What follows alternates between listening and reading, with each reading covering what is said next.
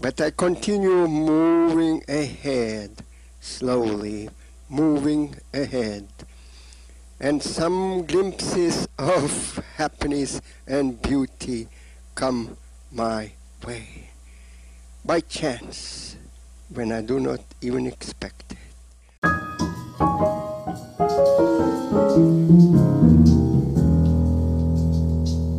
Здравствуйте, друзья! Здравствуйте, здравствуйте! И с вами, как и всегда, Синий Дог Динозавр. И сегодня у нас в гостях Иван Слониха Топси Фурманов. Здравствуйте, Иван. Здравствуйте, Дмитрий Константинович. Здравствуйте, здравствуйте. Илья Харамби Пелецкий. Здравствуйте, Илья. Здравствуйте. Здравствуйте. И Даня Елизов, фотограф и злой виноградарь. Здравствуйте, Даня. Здравствуйте. Рады вас видеть. Здравствуйте, здравствуйте. Здравствуйте, Даня.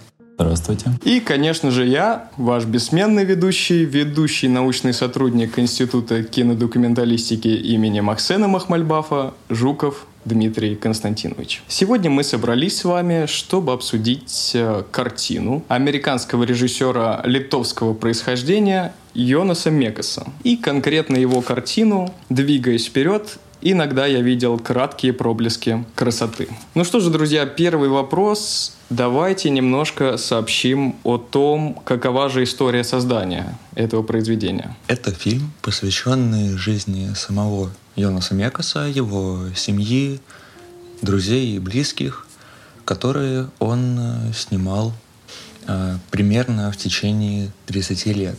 Да, точные даты начала и окончания съемки нам неизвестны, но начал этот фильм Мекас снимать примерно в конце 60-х, начале 70-х годов, а закончил и выпустил, соответственно, э, в 2000 году. То есть примерно 30 лет Мекас э, снимал э, и параллельно монтировал этот фильм. И получилось то, что получилось, э, то есть почти пятичасовое полотно, рассказывающее нам о личной жизни самого Мекаса практически с хронологической точностью о определенных периодах его жизни и жизни его близких. Ну, конечно же, это не просто хроника, а как следует из названия, это в первую очередь попытка запечатлеть эту какую-то красоту, настоящую жизнь а, вот в повседневных, бытовых, э, может быть, совершенно незначительных моментах. Ну да, ну в принципе он об этом говорит и сам в рамках фильма.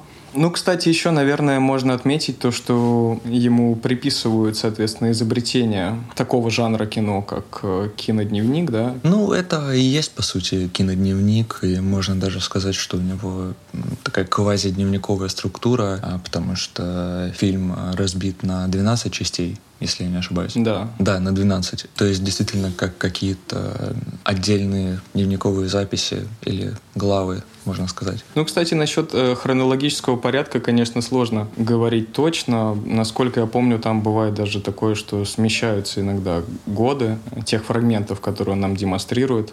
Хотя в целом есть какая-то тенденция к тому, чтобы как минимум показывать год через э, четыре сезона, да, там лето, осень, зима, весна и о каждом этом сезоне он что-то отмечает. А, да, хронология там не строгая, и Самекас об этом говорит э, в первой части, но примерно в целом она все-таки по ходу фильма соблюдается. Какая-то слухи, это какие-то кривотолки, э, или он на самом деле просто сидел перед огромным количеством э, пленки и вытаскивал какие-то случайные кусочки и склеивал их друг с другом. Я где-то об этом читал, по-моему, то ли в его интервью, то ли да, он и вроде сам в фильме об этом говорит, что когда он э, за кадр записывает, он говорит, что ну вот я сижу и просто просматриваю. Да, мне кажется, что нет причин ему не доверять. Да, я тоже вполне могу ему поверить, э, потому что даже если представить это огромное количество снятого материала,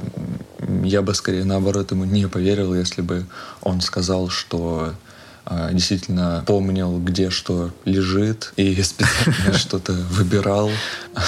Когда монтировал, потому что он бы монтировал тогда еще лет 30. Ну, явно там есть отдельные моменты, которые выбраны не случайно, какие-то организующие звенья и, опять-таки, вставки самого Мекаса с его текстами и размышлениями. Но в целом, да, я думаю, что этому можно верить, и большинство сцен действительно случайно. Так и что, по-вашему, перед нами, особенно если мы говорим, что это некоторый дневник, и мы можем, в общем-то, доверять этому человеку в том факте, что он действительно избирает из всего своего архива отдельные какие-то фрагменты, вот так вот формирует их буквально у нас на глазах. И при том факте, то, что это имеет отношение непосредственно к его жизни. Просто есть э, такая проблема на уровне тех же самых рецензий, которые мы можем встретить э, в интернете, что люди, например, не берутся критиковать этот фильм по той причине, что человек просто взялся, ну, конкретно Йонас Мекас, продемонстрировать нам свою жизнь и как бы что здесь вообще критиковать. Так и что перед нами? Просто какой-то сборник хоум-видео? Или мы могли бы назвать это каким-то художественным произведением? Но мне кажется, что здесь, в принципе, обе позиции, если можно так сказать, подходят под описание. А что касается того, что фильм действительно сложно критиковать, потому что он, в принципе, поскольку и сам э, Мекас как бы поэт, то, мне кажется, он схоже как-то выстраивается, точнее, на тех же принципах работает, что и поэзия, когда главным условием, да, точкой входа в этот фильм является тот момент, что мы как бы должны, обязаны ему довериться э, стихотворению или этому фильму. Поэтому, в принципе, о критике мне, ну, мне сложно представить, да. И тогда уже при соблюдении этого условия, мне кажется, сборник да, домашнего, домашнего архива уже становится, в принципе, вполне художественным да, произведением. Ну, кстати, это интересная мысль в том смысле, что мы не можем критиковать, поскольку перед нами именно что поэтическое произведение.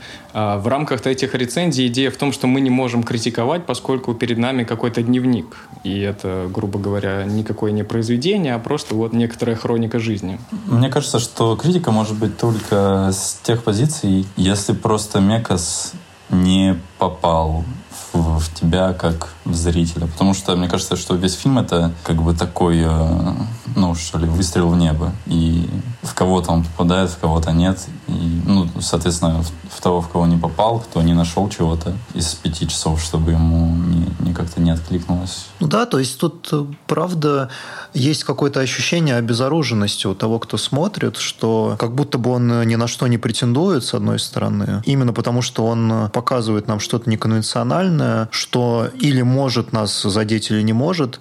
А, с другой стороны, мне кажется, что вот эта вот не претензия, она становится в, какой-то, в каком-то смысле претензий. Может быть, э, эта позиция достаточно расчетливая. Вот эта вот позиция какая-то, знаешь, абсолютной защищенности тем, что он ни на что не претендует. То есть такая немножко парадоксальная ситуация. Я думаю, она свойственна вообще очень многому, а, что делается в таком, э, скорее, арт-жанре. То есть когда стиль преобладает над э, содержанием, и мы можем подключиться или нет к этому фильму, который мы смотрим. Да, я, я соглашусь с тобой. Мне кажется, что это вполне себе прием, когда Мекас как-то пытается снять, наверное, какую-то авторитарность а, а, ну, авторской и позиции режиссера.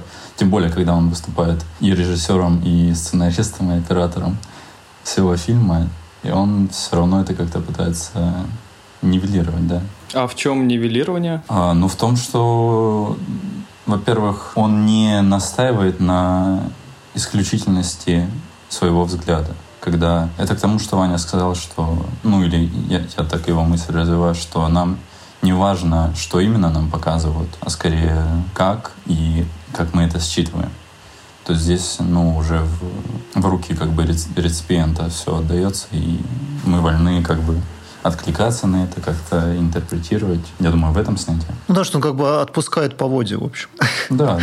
Переносит ответственность э, на нас в каком-то смысле. Вот. Но, кстати, вот мы, может быть, будем потом об этом говорить, да, чуть позже, о том, что, с одной стороны, да, он в каком-то смысле перекладывает ответственность, а с другой стороны, есть ощущение, что его фильм является таким э, очень четким политическим э, или эстетическим высказыванием, да, с достаточно прямым посылом. То есть, да, он, с одной стороны, отпускает по воде, да, с другой стороны, он, мне кажется, очень так ясно заявляет каких-то определенных вещах. Так о чем он заявляет? В чем политичность его высказывания? Он же там очень часто говорит, что это политический фильм. У меня есть э, интерпретация, почему это политический фильм. Мне кажется, что это э, такой некий анти-Голливуд с его стороны. Я думаю, что и хронометраж вот этот вот чрезмерный, он здесь играет на этот протест и отсутствие нарратива вот такого аристотелевского тоже играет на этот протест. В целом там очень много таких пассивно-агрессивных э, выпадов в сторону конвенционального кинематографа. А, но вопрос в том, что если ты протестуешь против такого кинематографа, то ты, получается,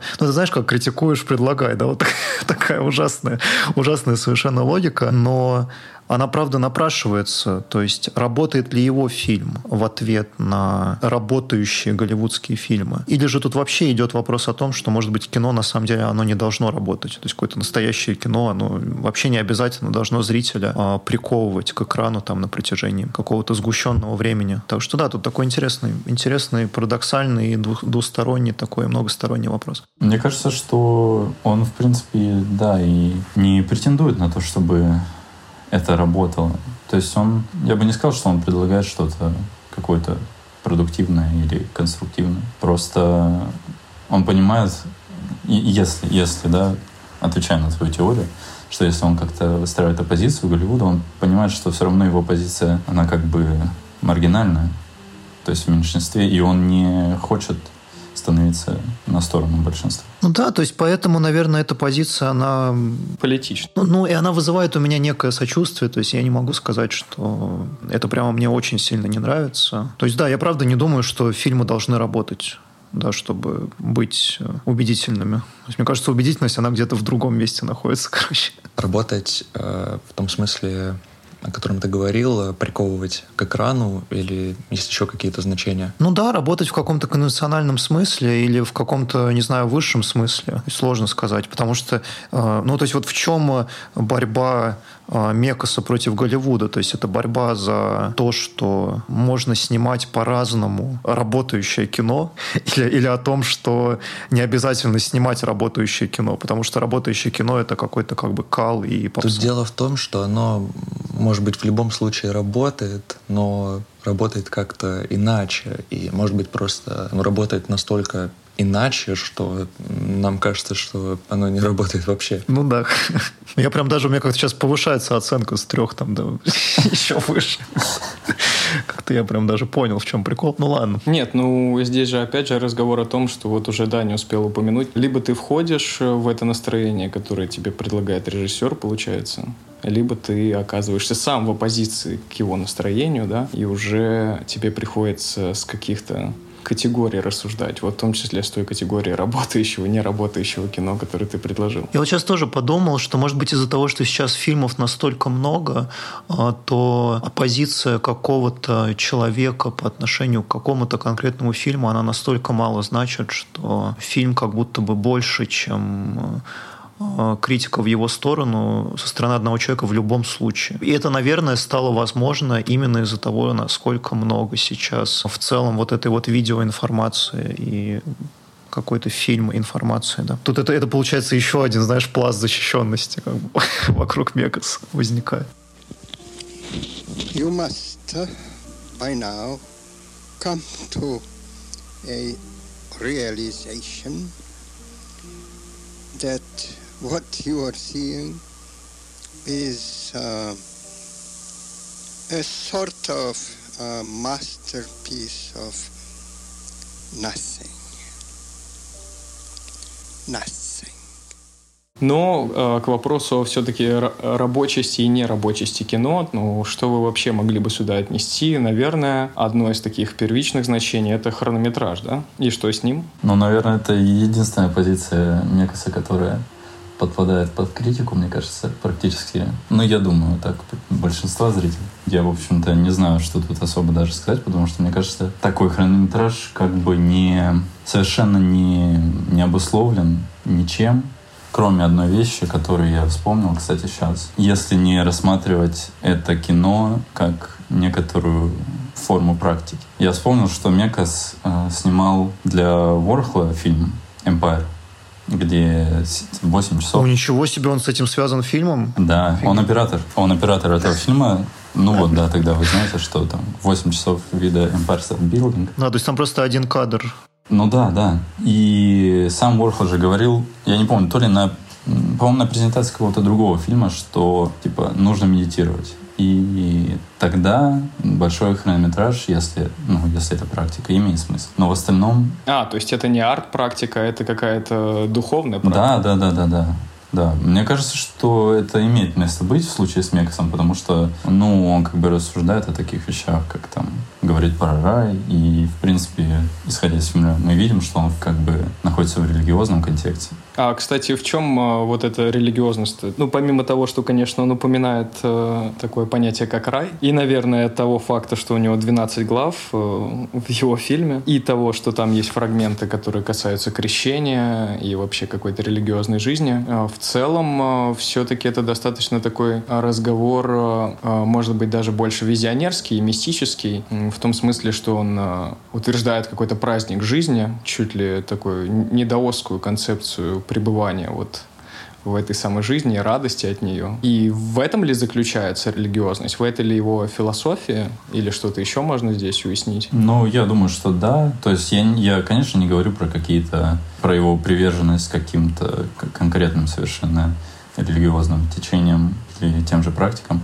Но, в принципе, не знаю насчет даотисизма, но его позиция по поводу вот этого, ну, как бы, пребывания в моменте, да, что там, что вот в момент там он видит рай, все такое. Это и для христианства тоже актуальная вещь, как бы. Поэтому, мне кажется, здесь нет никаких то противоречий или тайн в том, что он там снимает, как он крестит своих детей, в том, что он э, говорит про рай и ну, думаю, думаю, да, в общем. Ну, для него, то есть, это именно что существенные элементы, да? Ну, я не знаю, существенные или нет. Мне кажется, это привычный просто его, это его язык. То есть он же хочет быть, если называть это дневником, то он старается как-то естественно выражаться, и простые совершенно, то есть английская лексика тоже совершенно простая на уровне, там, не знаю, пятого класса. Ну, в общем, он говорит тем языком и из той традиции, в которой он был воспитан, и это, безусловно, христианский контекст, я думаю. Да, кстати, мне кажется, сейчас была важная мысль высказана, точнее, мне показалось важным, что вот это замечание, что Мекаш действительно говорит о привычном, и он, э, ну, и он даже, да, он не столько говорит, сколько он разговаривает и просто показывает то, что есть, они что-то изображают. Да, почему важно, мне кажется, потому что как раз ну, мне, мне вот показалось, что его политическое как раз-таки это его ну, можно так сказать, естественная позиция. То есть это не, какой-то, не какая-то концепция, которая была придумана для этого фильма, определенным образом преподнесена и оформлена. А вот все эти вещи, ну, и то, что мы говорили, что вот это типа показать, как вот работает по-другому и так далее. И это изображение каких-то таинств и христианские аллюзии. Это все как будто бы, по крайней мере, у меня возникает такое ощущение, что это вещи скорее естественные, что ли, для него. То есть это просто... Ну, чуть ли не обыденные даже. Да, то есть это не то, что он специально бы стал снимать, это просто то, что происходит в его жизни, и не более того. Ну, это, кстати, отлично вяжется с тем, что там большинство кадров это просто как он гуляет с друзьями, там отмечает какие-то праздники. Ну да, и в этом смысле это как раз-таки, да, это самое, наверное, есть духовная практика вот этого условного созерцания. Да, кстати, вот сейчас может быть как раз хорошее время для того, чтобы вернуться вот к этому моменту, который Даня обозначил э, с практикой, потому что вот я тоже подумал, и мы об этом, кстати, даже до подкаста тоже говорили, а, что практика, то есть насколько странно, что этот фильм вообще до нас дошел. То есть, возможно, он э, настолько личный и настолько практический, да, в плане вот его собственной какой-то личной э, практики, там, воспоминания и говорения и всего остального. То есть, с одной стороны, он личный и практичный для него, скажем так, а с другой стороны, э, мы его смотрим. И мы его смотрим, возможно, потому что этот человек, он там очень влиятелен в мире искусства, и в поэтическом мире американском, то есть он был там со всеми знаком, с битниками и со многими другими, там 60-е, 70-е дальше годы. Какой-то возникает э, очень жесткий парадокс, и я не знаю, а, рефлексирует ли по поводу этого парадокса как-то сам Мекас, или для него это не так важно. То есть парадокс в том, что мы не должны это были видеть, но мы это видим. И хотел ли он сам, чтобы мы это видели? То есть есть ли у него вообще как какое-либо здесь тщеславие, потому что, казалось бы, его не должно быть, и мы как-то случайно это видим, просто вот так э, сошлись обстоятельства, или это специально произошло. То есть, правда, тут вот такое очень непонятное возникает, э, недомолвочное что-то, в общем. то ли с его стороны, то ли в целом, даже непонятно. Я тоже, кстати, об этом подумал при просмотре, что в общем-то, мы наблюдаем за тем, чего, по идее, не должны были наблюдать. И поэтому мне кажется, что именно потому, что это все-таки происходит, значит, Мекас хотел, он, он позволил этому случиться. И я думаю, что именно поэтому он пытается создать какой-то особый взгляд, при том, что, опять же, он выступает автором во всех позициях. Но если подумать, то операторская съемка не всегда ведется им. А иногда снимают его друзья, иногда жена, видимо. А, и когда он сам попадает в кадр, то я думаю, он как бы этим самым, ну, типа, приглашает зрителя к тому, чтобы войти вот в этот круг его друзей. И, по-моему, даже в одном моменте он так и обращается, как я понял, к зрителю, э, называя нас друзьями. Поэтому, да, я думаю, что он вполне сознательно идет на этот шаг. Ну да, и он, кстати, как будто бы зритель, э, получается, его союзник вот в этой борьбе с Голливудом в том числе, кстати. Ну, потому что он же обращается к зрителю и по поводу тех вещей, которые связаны с формой этого фильма, с тем, что он там между частями там, говорит о том, что вот сейчас будет там такая часть, сейчас там э, простите там, что нет каких-то поворотов сюжетных резких, простите там, что нет экшена. То есть он в этой борьбе против э, конвенции, он, мне кажется, со зрителем как будто бы на одной стороне. И это тоже интересно, то, что ну, как бы с одной стороны маргинал, и он должен быть как бы по разные стороны баррикад со зрителем, но он как будто бы вот пытается как-то а, зрителей э, к себе, в общем, приклеить немножко. Ну, в любой борьбе нужны союзники просто. Поэтому... Но, кстати, это хорошая мысль, э, то, что и правда Мекас как будто бы разделяет ответственность за этот фильм, а, мы как-то, ну, лично я как-то даже об этом не задумался, что ведь и правда он сам попадает в кадр, в зависимости от того, что его снимают какие-то близкие люди. И в какой-то мере можно подумать, что вот этот акт передачи камеры, он и правда возможен э, и самому зрителю. Ну да, он называет, более того, нас друзьями, и даже не один раз. Там, мне кажется, вся вторая часть фильма, вот седьмая, двенадцатая главы, там вся о том, что мы его друзья. И то, что вот он предлагает нам ощутить эту жизнь в той перспективе, в которой он сам ее видит. Но, кстати, а что это вообще за опыт, по вашему мнению, просто вот брать и снимать жизнь, давать другим снимать свою жизнь, предлагать другим снимать жизнь. В этом есть какая-то идея или это просто прикол? Я, кстати, хотел сказать, что так получилось, что Ваня, когда пригласил меня на подкаст сюда, мне лично показалось это очень удачной вещью, потому что я помню, как в детстве мне самому приходила в голову идея, типа, а что будет, если я вот буду снимать каждый день своей жизни, а, что, что из этого получится. И поэтому мне кажется, что съемка таких моментов, для меня, по крайней мере, это какая-то, ну, естественная, естественная вещь, опять же, для Мекаса. И не думаю, что он хочет этим сказать что-то специфическое. Просто, мне кажется, здесь важнее понять, почему он.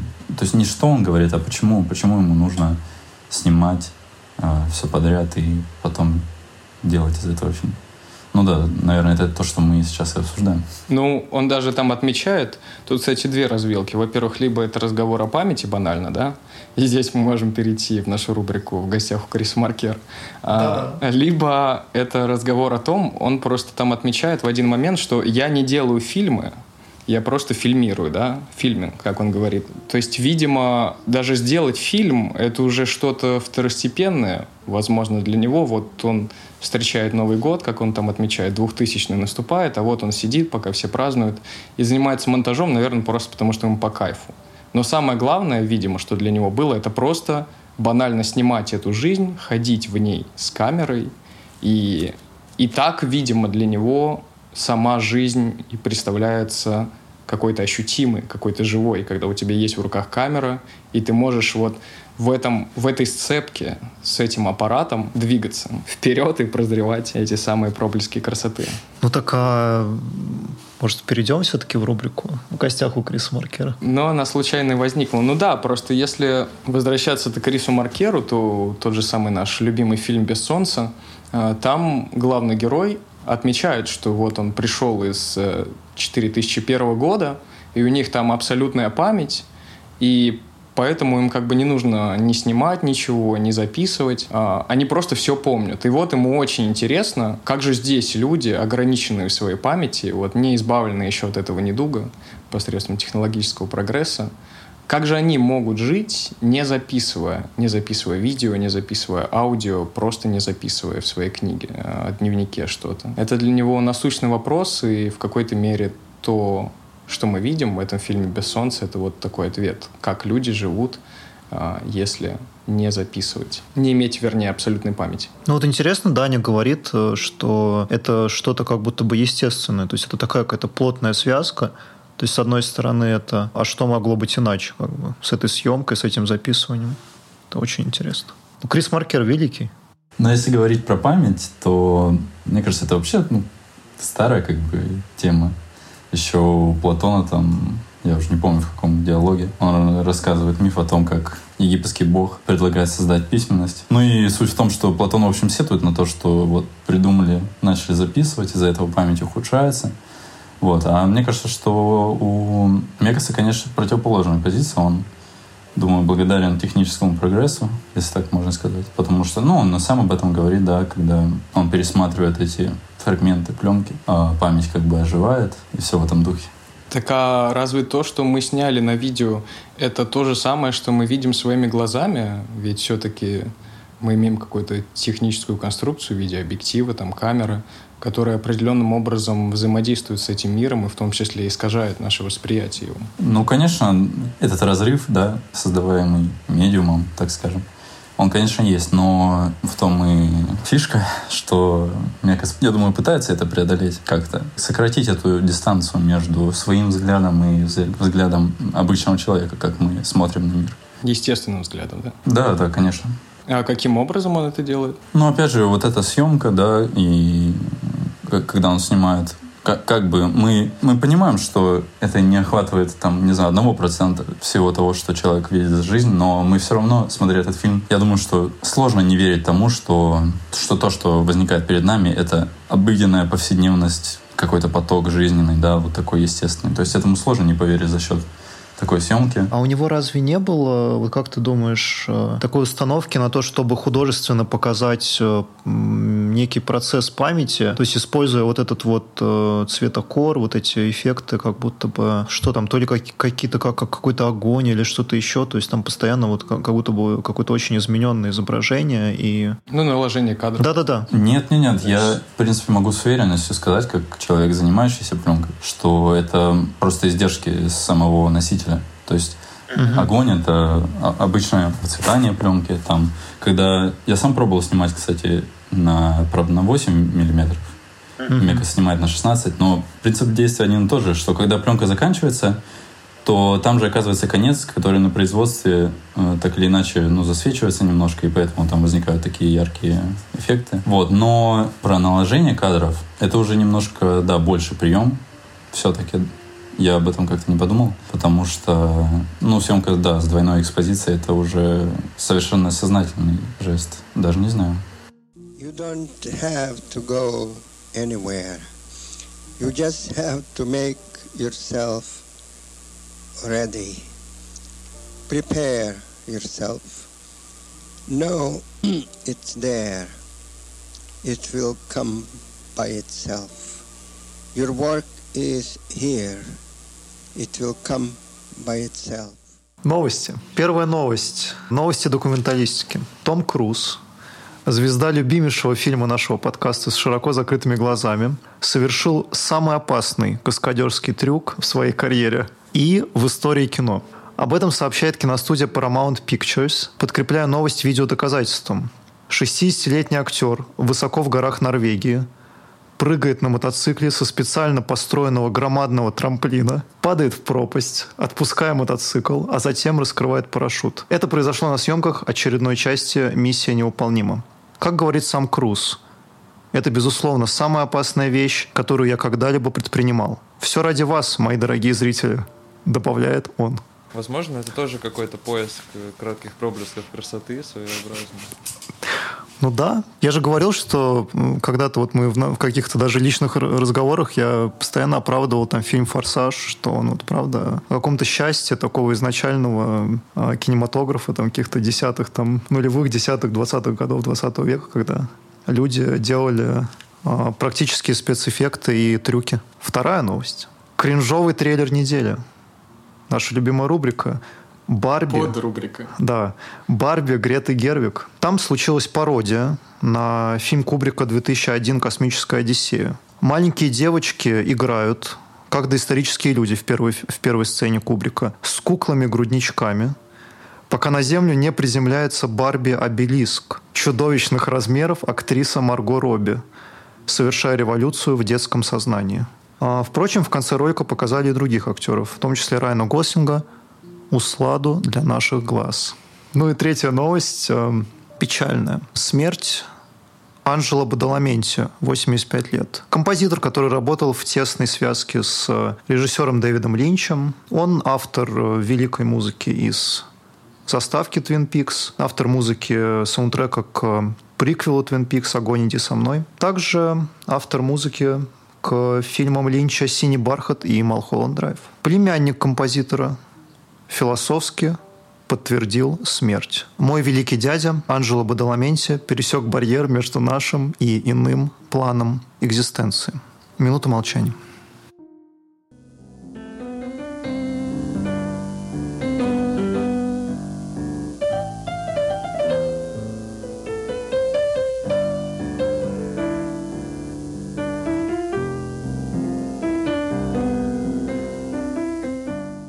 Ну, а, это, как по мне, вполне увязывается с его мыслью, то, что у каждого из нас а, свой какой-то фантазийный воображаемый мир, и он отмечает, вот кажется, в последних где-то главах, а, что мы живем забывая какие-то вещи, но какие-то вещи, давно произошедшие с нами, но вбившиеся в нашу память, они всегда оказываются в настоящем. И, видимо, вот накладывая кадр друг на друга, он хочет напомнить нам о том, о тех наших воспоминаниях, которые до сих пор с нами бывают в настоящем, но которые прошли очень-очень давно, очень-очень были в прошлом. Ну да, но интересно, как э, получается по случайности вот э, с той инфо... да, это стало понятно с той информацией, которую Таня предоставила по поводу работы с пленкой, как по случайности вот эти вот э, какие-то эффекты, связанные с браком и со всякими другими вещами, как они создают э, эффект ностальгии какой-то, может быть, и ощущение памяти, да, какое-то ощущение воспоминания, как будто бы, то есть каких-то, не знаю, уж теплых каких-то моментов или еще чего-то. Так вот совпало, как будто бы по,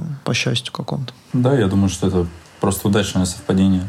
И тем более нужно же понимать, что это сейчас нам кажется, что ну, пленка, то есть когда, когда есть цифровые, да, и всякие диджитал-носители. Но учитывая то, что он начинал снимать в начале 70-х, то тоже, мне кажется, возвращается все к такой естественности. И нельзя подозревать, мне кажется, Мекаса в том, что какие-то все-таки такие тайные мотивы в выборе формата и им руководили.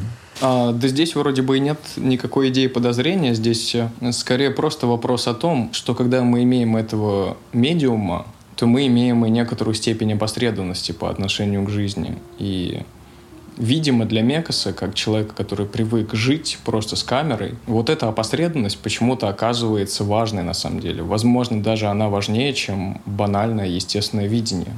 И здесь вопрос, почему? Но если говорить, опять же, об этом медиуме, то тоже, мне кажется, я где-то в интервью у него, по-моему, читал, что он, во-первых, настаивает на том, что пленка дольше хранится.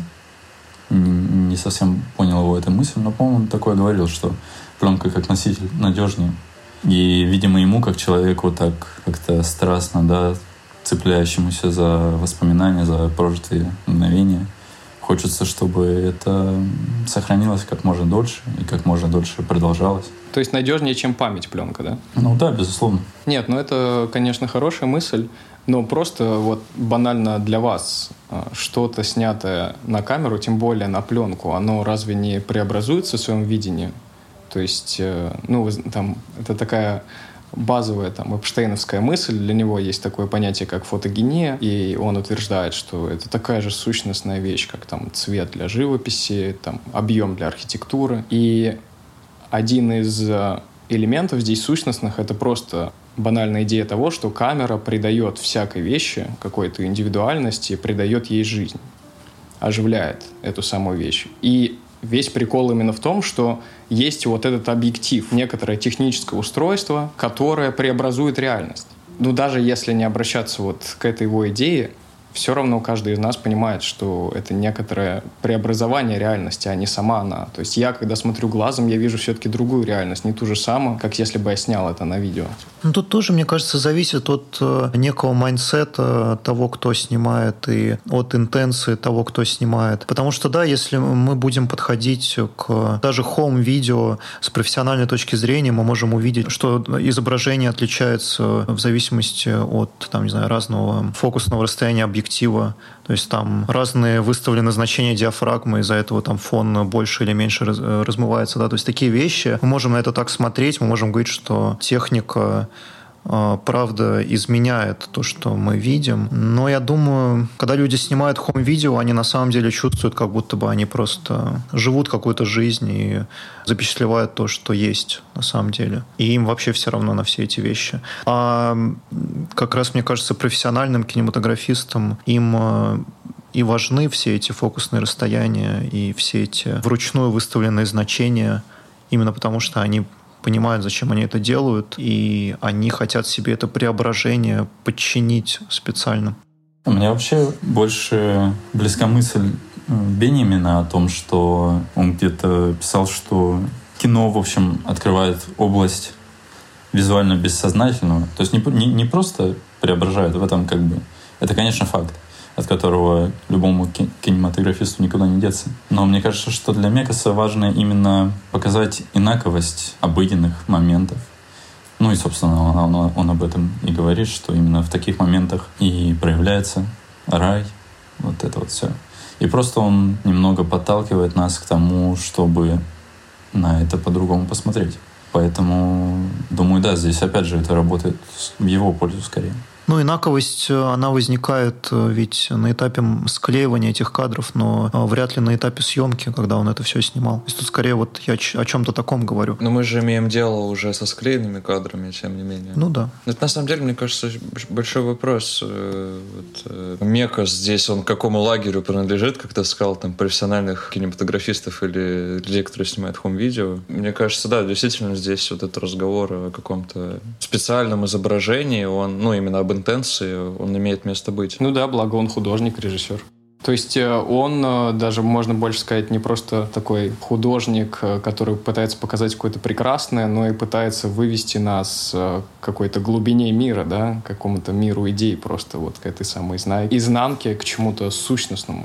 Да, то есть здесь явно есть, у него есть идея, то есть он, мы вот все говорим, что он просто снимает свою жизнь и все в таком духе, но при этом он же явно, ну не совсем рандомно это делает, у него есть ставки какие-то поэтические, где он читает какие-то свои, зачитывает свои мысли. У него есть все равно движение композиционное. И опять же, вот этот постоянно повторяющийся разговор о, о счастье, о красоте, о моменте, с большой буквы. Короче, мы все равно, насколько бы это не было случайно как-то выбрано, насколько бы не был этот вот материал, который он снимал, насколько бы он был не специальным, как бы, но все равно мы имеем дело э, с высказыванием. Но я думаю, что еще одна особенность этого фильма в том, что он пытается как бы найти баланс, наверное, между авторством и естественностью высказывания. Наверное, в этом как-то его цель может быть.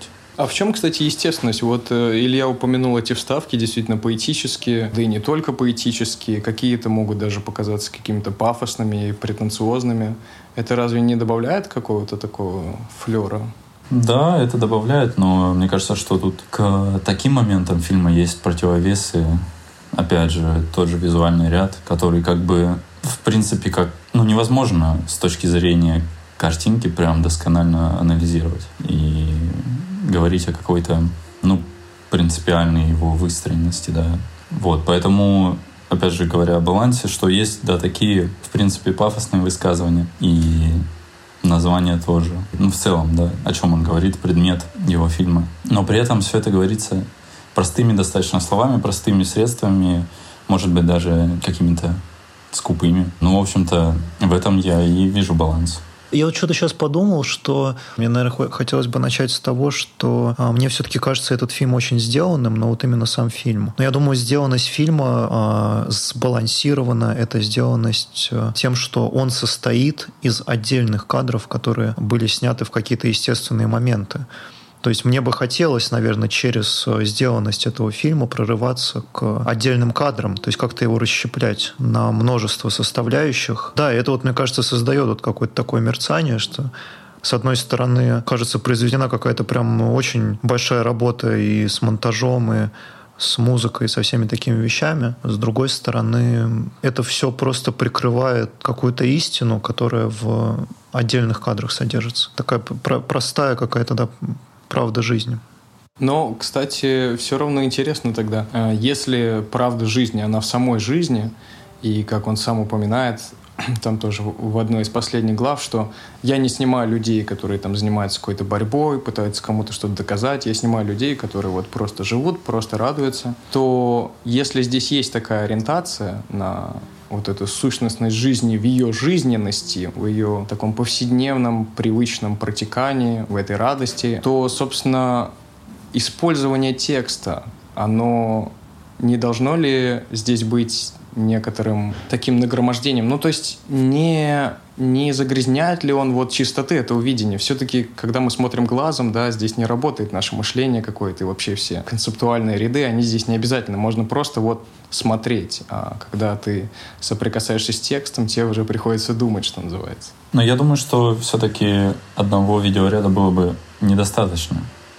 И текст выступает здесь как какие-то... Ну, он просто дает нам некоторые направляющие том, как бы он хотел, чтобы мы на это посмотрели, чтобы высказывание состоялось. И даже в каком-то моменте он говорит о том, что как смотреть этот фильм, и он что-то говорит, а разве французские парни вам не сказали о том, как об этом смотреть, на это смотреть? И поэтому я думаю, что он предлагает за счет вот этих текстовых ориентиров как раз-таки сподвигнуть уже нас, зрителей, к какой-то ну, деконструкции, да, что ли, самого фильма до самих простейших оснований, о которых Ваня говорил. Ну, здесь э, может быть тогда какое-то недоверие, что ли, к зрителю, что он не поймет без наводки режиссера, а как ему нужно смотреть фильм. Ну, потому что ведь есть куча фильмов, где не используется вот именно что таких медитативных, которые пытаются тоже показать какую-то жизненность жизни, и там не используется текст, может быть, музыка бывает, но текст э, вполне себе отсутствует, и все равно ты чувствуешь это. Я думаю, что для Мекаса еще важен все-таки диалог. То есть если возвращаться опять же к практикам и говорить о какой-то медитации, которую предлагал, например, тот же Уорхол, то все-таки, я думаю, Мекас здесь, опять же, всплывают его какие-то христианские корни, потому что и, и ему важен диалог между зрителем и им самим как автором, а не просто погружение в какую-то атмосферу, медитация, а именно вот это личное э, взаимодействие, личное присутствие зрителя и его личное присутствие. Неважно даже в какой роли. В роли автора или в роли героя фильма. Но вот это какое-то христианское личное отношение, я думаю, оно принципиально для него. То есть личное передается именно посредством диалога, да? Ну, диалога не как э, воспроизведение вербального каких-то слов, но именно между двумя отдельными субъектами, ну, личности, да. Угу. А, кстати, не является ли в христианстве самым сокровенным диалогом это диалог с Богом? Ну, в целом, есть такое, конечно. Чтобы, чтобы вам не показалось, почему, почему я об этом вдруг заговорил, я просто немного этим самым интересуюсь. Ваня, наверное, знает. Вот, но я просто об этом сообщаюсь. И еще интересный момент я отметил, что как раз-таки 20 век стал для христианства такой точкой поворота тоже.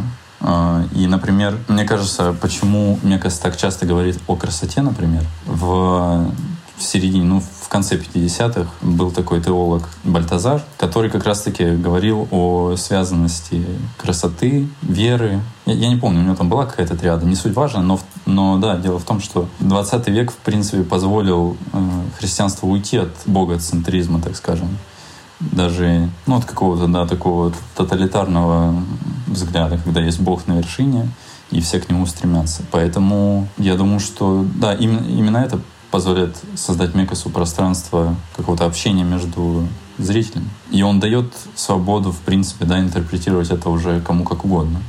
Кто-то хочет назвать это, ну, он называет это раем, можно назвать это, не знаю, чем-то еще. А, ну, то есть э, здесь даже не идея того, что Бог разлит в этом мире, да, и поэтому мы видим этот мир прекрасным, а идея в том, что просто не обязательно ориентироваться на Бога, чтобы видеть красоту и прозревать божественную. Ну да, Бог не выступает здесь субъектом. И скорее можно поставить знак э, равно между Богом, красотой и моментом. Для Мекаса, я так думаю. И в принципе, это соотносится, опять же, с теологией 20-21 века, когда есть э, теология процесса, когда или, или пространство. То есть Бог — это не какой-то отдельный субъект, а то пространство, в котором мы пребываем и можем общаться между друг другом. Я думаю, об этом, в частности, говорит Мекас, называя это моментом. Though everything eventually passes, except this very, this very, very moment and the next second we are in another moment and something else. А я вот э, зацепился на самом деле за мысль Вани, просто она уже давно у меня эта мысль, с тех пор, как мы решили говорить о произведении Мекаса с позиции теологии. Э, Ваня сказал то, что Мекас э, является началом этого фильма, да, а как бы началом в рамках христианства у нас, конечно же, является Бог с его творением. Вот, и нет ли здесь э, вот этой истории? Ну и, конечно же, разговор о том, что всякий художник там обладает какой-то божественной силой к творению и прочее, конечно же, имеющий больше отношения к возрождению, но все же. Так Мекас-то сам, кто по отношению к этому фильму? Он творец, и тем самым творец вот этой жизни, и тот, кто дает нам, наконец, это зияние, в котором мы прозреваем бытие, и тот человек, который направляет нас вот именно что направляет, потому что обладает каким-то специфическим божественным знанием, или все-таки у него более скромная какая-то позиция? Мне все-таки кажется, что более скромный, потому что, ну, это, это видно, что он пытается какую-то более горизонтальную антологию выстраивать. И, опять же, если говорить о теологии, то 20 век э, дал возможность отказаться от фигуры Творца, да, с большой буквы, и от этого первоисточника. Поэтому как бы мы понимаем, что Мекасу в какой-то степени приходится становиться, да, творцом, но я думаю, что он всячески старается от этой роли отойти. И именно как раз-таки попадая в кадр, передавая камеру другим людям. Мне кажется, так. Мне кажется, кстати, вот э, я не знаю, у меня сейчас мысль немножко спекулятивная, потому что я не могу сказать, что я прям до конца, прямо на 100% разбираюсь э, в фундаментальной антологии, вот, но мне кажется, очень симптоматично, что мы э, где-то минут там 20 назад начали говорить, на самом деле, э, в каких-то чуть ли не хайдегеровских э, слэш-хайдегерианских терминах. Потому что мне кажется, что главная удача Мекуса в том, что он на самом деле как вот такой хайдегерианский поэт, он своим фильмом открывает э, некую, разверзает, да, некую бездну, которая потом уже работает сама в каком-то смысле. Он, получается, может говорить что угодно и прочее, но она работает уже за него. То есть он как бы создает такой портал, который именно что создает баланс, вот о котором Даня говорит, на фоне которого его монтаж, его речь, э, его, может, какие-то там супер пафосные фразы, они кажутся, может быть, и не такими уж и плохими. То есть фильм работает, может быть, даже то ли вопреки тому, что делает Мекас, но он начало этого фильма. То есть он начало этого раскрытия, но потом фильм делает что-то за, за, за него уже, короче. Я думаю даже, что если говорить... Не знаю, насколько это понятно, но короче, просто... Ну, ну да, нет, ты, мне кажется, это имеет место быть, безусловно. Если говорить о хайдегеровских каких-то терминах, то именно сделанность этого фильма, она позволяет э, зафиксировать вот этот просвет бытия. И без основания в этой сделан, сделанности ничего бы не работало. Но фильм, конечно, не ограничивается этим. Ну и что же, друзья, на этом очередной выпуск нашего подкаста подошел к концу. Сегодня у нас в гостях были Иван Слониха Топси Фурманов. Спасибо, Иван. Спасибо, Николай Спасибо, рады были вас видеть. Илья Харамба-Пелецкий. Спасибо, Илья. Спасибо. Спасибо. Спасибо. И Даня Елизов. Спасибо вам, Даня. Спасибо. Рады были вас слышать. Даня, спасибо. И, конечно же, я, ваш бессменный ведущий, ведущий научный сотрудник Института кинодокументалистики имени Максена Махмальбафа, Жуков Дмитрий Константинович. Всего вам доброго. До новых встреч. Пока. Пока.